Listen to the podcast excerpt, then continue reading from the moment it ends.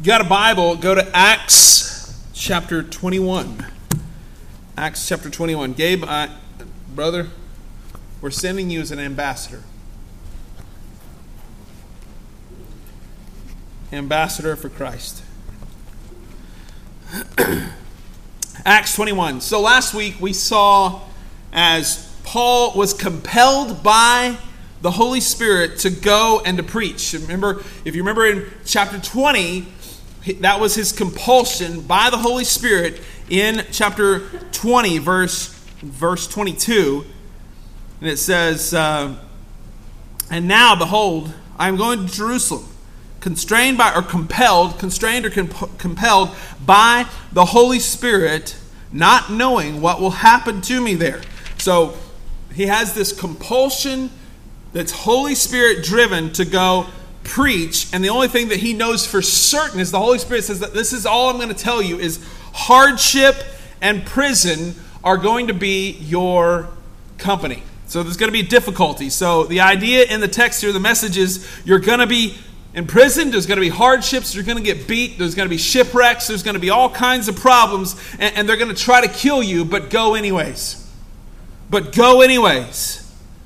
So Paul embraces this in chapter 20, he says, But I do not account my life of any value, nor as precious to myself, if only I may finish my course and the ministry that I have received from the Lord Jesus to testify to the gospel of the grace of God. Let's go to the Lord in prayer. Father, we thank you for the morning. We thank you for the time that we've been able to already sing and worship you already this morning. And Father, as I open up the text, the sacred text from the scriptures this morning, Father, I pray that everything that would be said out of my mouth would bring glory to your name and that it would bring a furthering of the gospel, that men and women would be saved and redeemed and set free as a result of your, your word. Father, may I step aside and may you step forward. We love you. In Jesus' name. Amen. so, now we're going to move into chapter 21. And in chapter 21, we do see indeed that Paul is arrested. He does go, he does what he's supposed to do. He obeys the Holy Spirit, even though many in the church say, listen, don't do this, don't go here, this is going to go bad for you. You're going to end up being arrested, it's going to go bad. So, Paul is indeed arrested. If you look at the end of chapter 21, verses 27 through 36, Paul is indeed arrested for trying to reason with his fellow Jews in Jerusalem in the temple, and, and he's shackled up and he's put up, put into prison. Verse 34 opens this up a little bit more. Uh, it says, Some of the crowd were shouting one thing and some shouting another, as he could not learn the facts because of the uproar. He ordered him to be brought into the barracks and when he came to the steps, he was actually carried by the soldiers because of the violence of the crowd. So there's so much violence, there's so much animosity, there's so much rage against Paul and his preaching of the gospel that there is a he's arrested and he has to be carried by a group of soldiers in order to not be killed by the mob. And so they, as they're going through this, the mob of the people, they followed Paul as he's being carried by these soldiers. Verse 36 For the mob of the people followed, crying out, Away with him! Away with him! Similar to somebody else. Remember when Jesus died, what happened? They said, Crucify him! Crucify him! We, don't, we want Barabbas, crucify him. So they're doing the same thing, the same thing's happening to Paul, is they're demanding that when they say away with him, they don't mean go put him in prison. They mean they want his blood. They want him dead. And what is just fascinating to me is that even in these moments, even in these moments, Paul still desires to see these men redeemed. At the end of chapter 21 and into chapter 22, we see that he shares his testimony and pleads with them to love the Lord Jesus Christ. So he, he has this, this moment where he says in verse 40, Uh, well, actually, verse 38 or 39. Paul repi- replied, I am a Jew from Tarshish in Cilicia, a citizen of no obscure city. I beg you, permit me to speak to these people. Now, think about this. He is in the middle of being shackled up, treated poorly, beat. I mean, like if you read up here in chapter 21, they're beating the mess out of Paul. Like he's not just, they're not just arguing with him, there is physical violence against Paul taking place in this text. And so this is the reason they have to arrest him because it's it's borderline riot in the temple. And so he's he's now in the middle of this uproar and he says in verse 29, "Please let me speak to these people." And when he had been given permission, Paul, verse 40, standing on the steps, motioned with his hand to the people. And when there was a great hush, he addressed them in Hebrew language, saying, Brothers and fathers, hear the defense that I now make before you. And when they had heard that he was addressing them in Hebrew language, they became even more quiet. And he said, I am a Jew, born in Tarshish of Sicily, Cilicia, but brought up in this city and educated at the feet of Gamaliel, according to the strict manner of the law of our fathers, being zealous for God, as all of you are this day. Now, I need you to hear this because, and we'll talk about this. These, these are Pharisees, and, there's, and if you look at the history of, of Pharisees, there's about 6,000 Pharisees at this very moment in this text. About around 6,000 ish. And there's a handful of them that are on the Sanhedrin. Pharisee means a separatist. So they are, in their mind, they are separating themselves from all things and they have a desire and a zealousness. As Paul says, I am zealous, I am zealous for God, as all of you are this day. So this is the thing that we, we, give, the, we give the Pharisees a bad rap. The Pharisees had a desire to follow the Lord Jesus. Uh, I'm sorry, to follow God. They weren't following Jesus. Sorry, I can scratch that. They weren't following Jesus. They were trying to follow God. And so what they were doing is they were thinking they were doing God's business and God's work by actually um, chaining Paul up because he was in their minds blaspheming God. And so they became violent and did all this because they're trying to honor God. I know, right? So we've got all these things that are happening. And even in these moments, he starts to tell about Jesus and he starts to tell about on the road to Damascus, the things that took place on the road to Damascus, and how Jesus shows up to him and tells him who he is and what he's supposed to do. And then he tells his entire testimony of how God saves him from himself. And even in these moments, He's sharing his testimony and pleading with these people to submit their lives and be born again and follow and love the Lord Jesus Christ. This is one of the things that the Bible um, is it, it, it, teaches way differently than, than many religions in the world. We're called to love those who don't love us.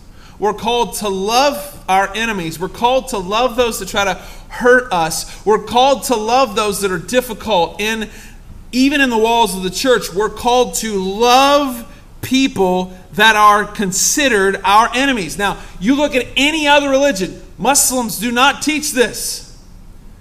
They're, they're totally fine with you can kill your enemy. That, that's what they teach.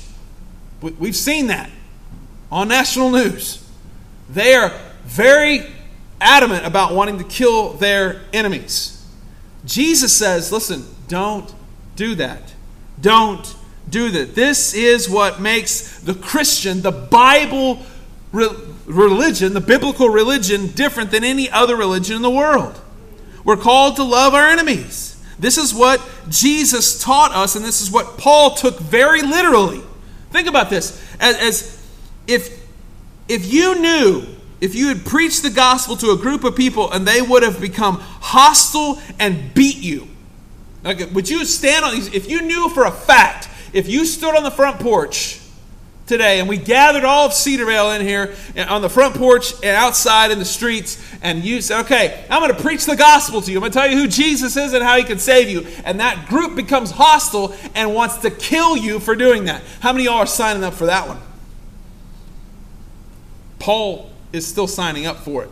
They're in the middle of beating, like physically assaulting him and beating him and they have to put him in constraints and put guards around him. And then he's still, as he's being carted off, he's not going, These idiots. I can't believe them. He doesn't do that. He says, Stop, please let me talk to them. And then he begins to speak to them in their native tongue and says, Jesus is the way, Jesus is the truth, uh, Jesus is the life. Here's how he saved me on the road to Damascus. Here's what he did in my life. And this is what he knew he would like he knew this is what he was supposed to do. Paul did this. Paul went to the people that hated him the most.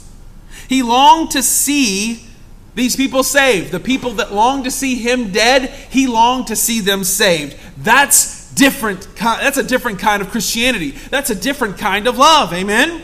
That's a different kind of love for you your fellow human beings. Like listen, we're taught over and over again in culture to get even. Get even. So, what I'd like to do today is I want us to walk through this idea of loving our enemies, as Paul did in the text. What does it look like for us as Christians to love people who are difficult, and not just difficult, those that we maybe consider our enemies? How do we, as biblical Christians, handle those who hate us? How do we come alongside someone who doesn't agree with us, that doesn't like us, that maybe is even hostile towards us? How do we as Christians come alongside them? How do we present a message of grace to people who don't show off grace? Let's go to, if you've got a Bible, leave Acts chapter 22 now and go over to Matthew chapter 5. I want you to go to Matthew chapter 5, and we're going to start in verse 43. So if you've got that Bible, go over to that text, and we're going to read that together. Verse 43. Now, this is Jesus speaking on the Sermon on the Mount. This is Jesus speaking. This is where Paul gets this idea. He gets this idea from the Lord Jesus himself. Verse 43. Matthew 5 43. You have heard it said, Love your neighbor and hate your enemy. But I tell you, love your enemies and pray for those who persecute you, that you may be children of your Father in heaven. He, care, he causes the sun to rise on the evil and the good. He sends rain on the righteous and the unrighteous, the just or the unjust. If you love those who love you, what reward do you get? Are not even tax collectors doing the same thing? Verse 47. And if you greet only your own people, your own people, your own brothers, what are you doing more than others? Do not even the pagans do this? Be, verse 48, be perfect, therefore, as your heavenly Father is perfect. All right. So let's look at verse 43. You've heard it said of old love your neighbor and hate your enemy. Where would that idea come from? Where would that idea come from that you can hate your enemy? Where would that come from? Well, let's just think about our own lives. Let's just think about our own positions and where we are if someone does something wrong to you, if someone in some way wrongs you or steps on your rights or does something in such a way to trample on you, if someone is mean to you, if someone hurts you, the world tells us often that you have the right to get even. You have the right to hold a grudge. You have the right to be mean back to them. You have the right to get even. Eh, eh, Amen? You guys hear that when, when somebody says that? That's what the world teaches us. I found a quote this week uh, on a t shirt. I don't know who said it. It's on. A, I actually saw it on coffee mugs, t-shirts, rugs, different different things. It says, "I don't hold grudges. I just remember facts." I don't hold grudges. I just remember facts. That's like that's uh, that's the world. That is the world. I don't hold grudges. I just remember the facts about it. Really? Really do you remember the facts? Maybe. Maybe. But this this speaks volumes.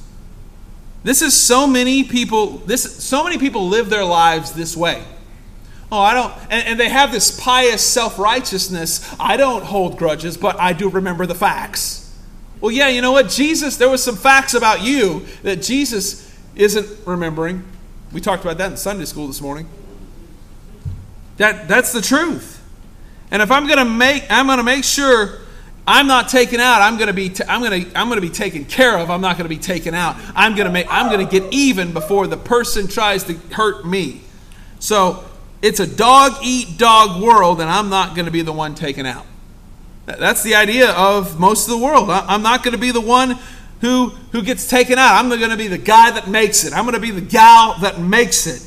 So this, this becomes an anthem for so many of us around us. So many people around us, even maybe you guys know in your own family, who resent each other and they hold these grudges for decades and decades and decades. And the Bible says that we're doing the wrong thing. What did Jesus say? If you've heard it said, love your neighbor. So this is the idea. Love the guy that'll lend you some sugar.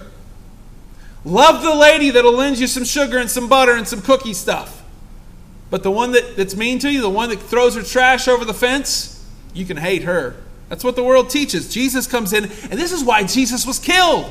Jesus turns everything on its head. He says, Listen, you've heard it said of old, you can love your neighbor, but you hate your enemy. I tell you, love your enemy. Love your enemy. And pray for those who persecute you. That's verse 44 that you may be children of your Father that is in heaven. You want to be a child of God? Don't just love your neighbor, but love the people you, you should hate. Not, don't just love the people who love you, love the people that hate you. This is where biblical Christianity turns everything on its head. Ephesians chapter 4, we, Gabe actually read this this morning. When you read that, I thought, oh, wait, we're going to read that in this morning's sermon. Ephesians chapter 4, verse 30 through 32 says, And do not grieve the Holy Spirit, with whom you were sealed for the day of redemption. So here's the deal. If you're in Christ, you've been sealed. So what are you supposed to not do? Don't grieve the Holy Spirit. Don't grieve the Holy Spirit. This is what you're called to do in verse 31. Get rid of all bitterness. Get rid of all rage, all anger, brawling, slander, along with every form of malice. Be kind and compassionate to one another, forgiving each other just as Christ, God, forgave you. So, number one, don't grieve the Holy Spirit. Don't grieve the Holy Spirit. How can you make sure that we don't do that? You got to get rid of all these things. You don't grieve the Holy Spirit by holding on to your right to be right. You don't hold on to the right to be. I can hold on to this bitter, angry grudge if I want to. You don't know what they did to me, Caleb. Paul says here in Ephesians get rid of all bitterness, all rage, all anger, brawling, slander, and along with every form of malice. You got to get rid of it. And then what? Replace all of those things that I just read in verse 31. Replace all of those things with this. Be kind and compassionate to one another. Woo, what would it look like if all of us were kind and compassionate to one another? What would that look like? And not only that, but you're willing to forgive those who have wronged you. How many, uh, uh, how many of you guys have ever been wronged by somebody? Nobody? Okay, we got a couple. All right. How many, how many have ever wronged somebody? All right, yeah, so have I. But what would it look like if we forgave people the way that Christ forgave us? That's what we're called to do. We're called to be kind and compassionate. We're called to be people that might consider our enemies as friends. We're to consider our enemies, and, and more than that, we're not to be angry with them, not to hold on to bitterness. The writer of Hebrews gives us a command in Hebrews chapter 12, verse 14 and 15. He says, Strive for peace with everyone, and for, and, for the holiness, and for holiness without which no one will see the Lord. See to it that no one fails to obtain the grace of God and that no root of bitterness will spring up and cause trouble. By it many become defiled. Now think about this. Listen. When you become bitter and harbor bitterness in your life you will become toxic and you defile everyone that's around you you become toxic when you become rooted in bitterness. When your bitterness takes root in the soil of your heart, what ends up permeating out of your life is toxicity. You are toxic to everyone around you, and the scripture says that you defile everyone around you if you've got bitterness and, and anger and, and these things rooted down in you. Like right now, COVID's coming back up. If I walked in here and said, Hey, I've got COVID, everybody, I've got it. No one in the room is going to be like, Listen, I want to get around him. Everybody in the room is going to be like, oh, we need to get him out of here. Stay away from him. But you know what's even worse than COVID? Having a root of bitterness in your life. Having a root of unforgiveness in your heart towards your fellow man. It is so toxic that it defiles anyone you're in radius with. And it just exudes out of you, according to the text. That root of bitterness, when it springs up, it causes trouble. What kind of trouble does it cause? Because every time you're you got nothing but bitter and angry, negative stuff to say. Let me tell you about sister so and so. Let me tell you. You just you can look at people's faces and they're just. Let me tell you about brother so and so. I tell you about Chancey. Well, what uh, you know, Chancey? Let me tell you about Tyler. That just it exudes out and the scripture says it defiles everyone you come in contact with. That's the root of bitterness. Like Gabe just cleaned out our flower beds this weekend and, and there was a lot of weeds in there, weren't there, bub? Those weeds, when they get in there, they take over the whole thing. That what was supposed to be beautiful, what was supposed to be gorgeous, the weeds get in there and they just completely defile the whole thing. They mess the entire thing up.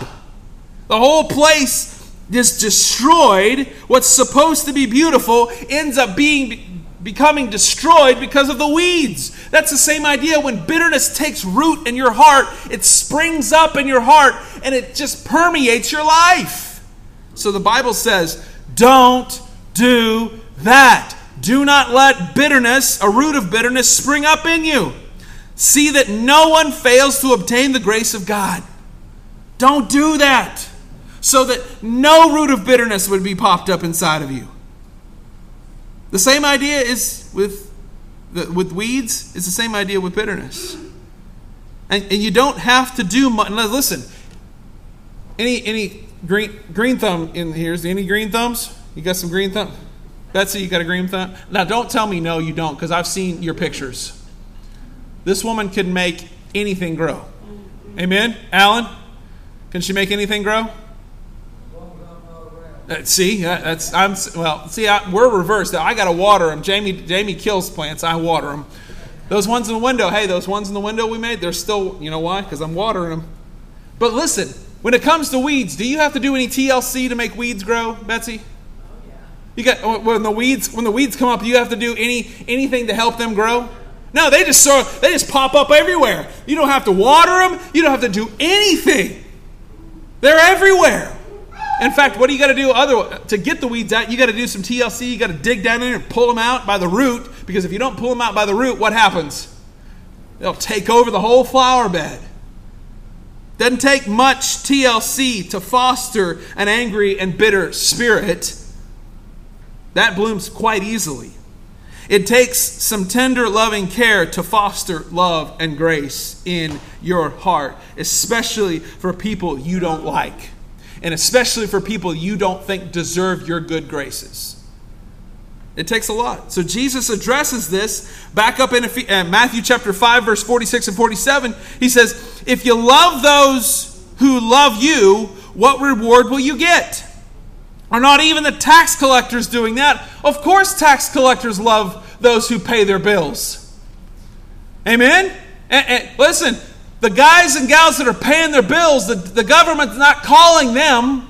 It's those that are not paying their taxes.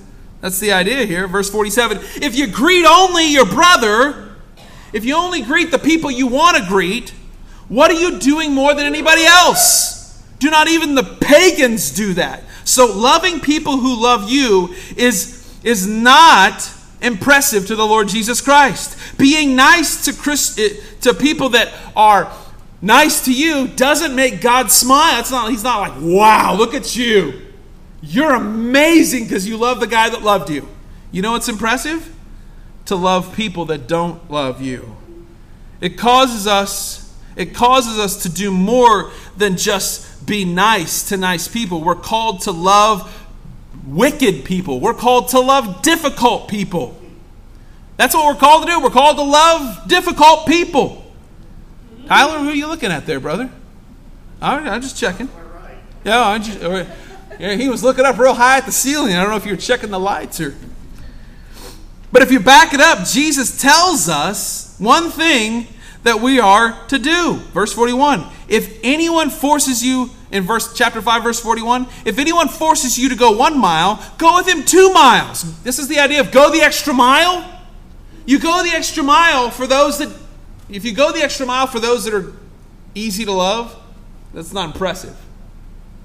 But if you go the extra mile for somebody that's a jerk, that's impressive. Why? Because Jesus went the extra mile for every jerk in this room. Amen? Every jerk in this room, which is all of us, by the way, Jesus went the extra mile and came after us. I love that we had that verse this morning with our kids. We love Jesus, not because, well, it just sprang up in my heart one day and I just wanted to love God. No, Christ loved you first. 1 John 4:19, God loved you first, so as a result of God loving you, you could love him. Amen? That's good stuff, not because I said it, but because the Bible said it. So, this is what Jesus says to do. Go the extra mile. This is where salt, being salt and light. Jesus talks about that earlier in Matthew chapter 5, being salt and light. That's the idea is go this extra mile. Didn't Jesus forgive you? That's a question. Didn't Jesus forgive you? And if Jesus forgave you for your sins, and he forgave me for my sins, I have no right to hold a grudge. I have no right. No, ma'am. No, sir. You do not have a right to hold a grudge. I don't care how bad of a thing they did to you. And listen, I don't want to discount the bad thing that maybe somebody did to you. But let me tell you something. What you did to Christ is considerably worse than what any human being could ever do to you. Period. End of discussion. And if Christ is willing to forgive you, you should be willing to forgive others. Here's the thing if, if you refuse to forgive, the Bible tells us that Jesus won't forgive you. In the same way that you forgive, God will forgive you. If you forgive and you remember, what's the text say? He forgives you as he, you forgive others. So go, I forgive you, but I won't forget. Guess what? God will forgive you, but he won't forget. Why, How can I say that? Because the text says so. Because the text says so. So if you're harboring bitterness and anger towards anyone, your prayer life is useless. If you're come, you've come to church this morning and you're angry at somebody else, your prayers get no higher than this ceiling. Not on my authority, but on the authority of God's Word. So, back to the idea of what Paul tells us in the text in uh, Ephesians chapter 5. Ephesians 5, Paul, he says, Imitate me as I imitate God. What does that mean for you? We're called to view Paul's life, and we're called to imitate Paul in the idea of loving difficult people because Jesus loved you when you were difficult. So if Paul's willing to stand on the steps of the temple and preach and plead and pray for those that are trying to kill him, you ought to do the same. You ought to do the same that you're willing to love and share the gospel with those that are your enemy. Amen? No, no amens on that one. No, see, this is why people don't like the Bible. But that's okay. All right. Some, some might say, Caleb, that's difficult. Pastor, that's difficult. And, and I would amen that. And I'd go a little bit, I'd do a step further and say, it's absolutely impossible. You cannot love your enemy. It is impossible you to, for you to do that when the flesh is in charge. John chapter 3, the famous passage. Jesus meets with a, with a Pharisee named Nicodemus. And Nicodemus comes to him at night. He's a ruler, he's the ruler of rulers, he's the top teacher of the Pharisees. And this man comes to Jesus by night and said to him, Rabbi, we know that you are a teacher that comes from God, for no one can do the things you can do unless God is with him. And Jesus answers him. He didn't even, Nicodemus didn't even ask the question. But the, the question that's gnawing at him in the text here is that he's looking for a pathway similar to the young rich ruler. He wants the, how do I get eternal life? I know you're from God. How do I get to eternal life? He's not, he doesn't say it, but Jesus zeroes in on this very quickly. He zeroes in and says here, In order for you to see the kingdom, here's what happens. Jesus answered him, Truly, truly, I say to you, unless you unless one is born again, he cannot see the kingdom of God. And Nicodemus said, How can a man be born again when he's old? How can he enter a second time into his mother's womb? He was thinking one dimensionally here. He was not thinking three dimensionally in the spiritual realm. He was thinking, I got to crawl back inside my mom's womb and be born again? That's weird. But Jesus says, No, no, no, no, no, no, no. Truly, truly, I say to you, verse 5 Truly, truly, I say to you, unless one is born of water and the Spirit, he cannot enter the kingdom of God. So you've got to be born the first time through water. The second birth, you must be born again. The second birth comes from the Spirit. Verse 6 That which is born of flesh is flesh, and that which is born of spirit is spirit. And you and I cannot love our enemies the way Christ loves us unless we have been born again. You must be born again if you're going to love your enemies the way that Christ loves you. If you only have been born in the flesh, you'll do exactly as your flesh demands. And your flesh demands that you get even and you hold a grudge. That's what our flesh calls us to do.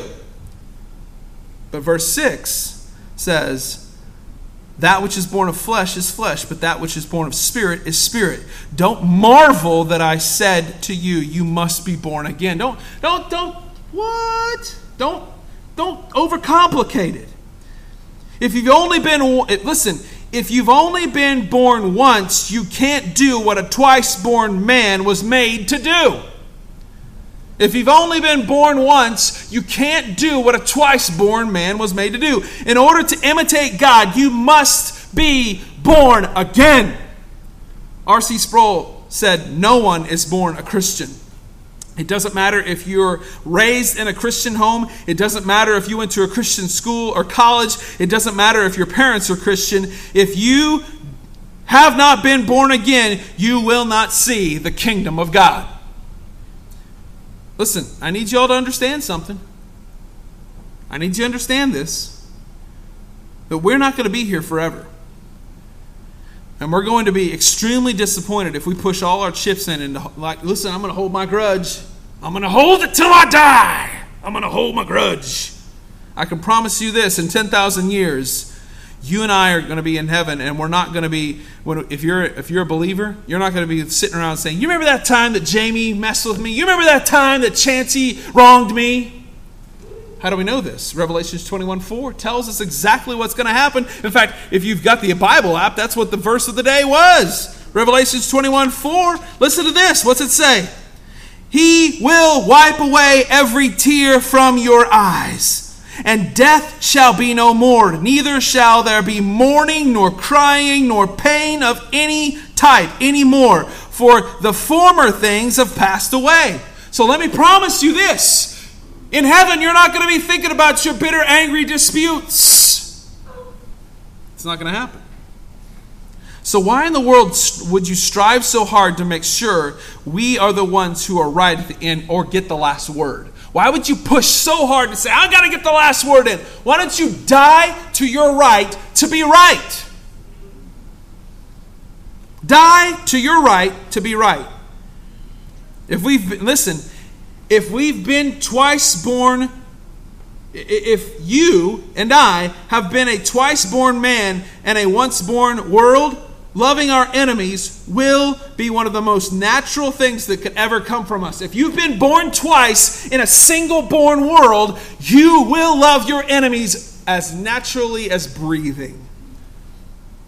Don't let what somebody else does chain you up.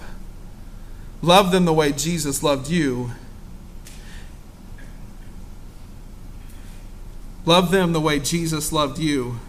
And when you're and you say, How did Jesus love me? When you were full of wickedness and deceit and, and vile debauchery, Christ came to seek and to save that which was lost. Now I didn't say you could save them, but I could say you could I said you could love them. I never said you could save them, but I said you could love them. And here's the big deal. If they've wronged you, forgive them.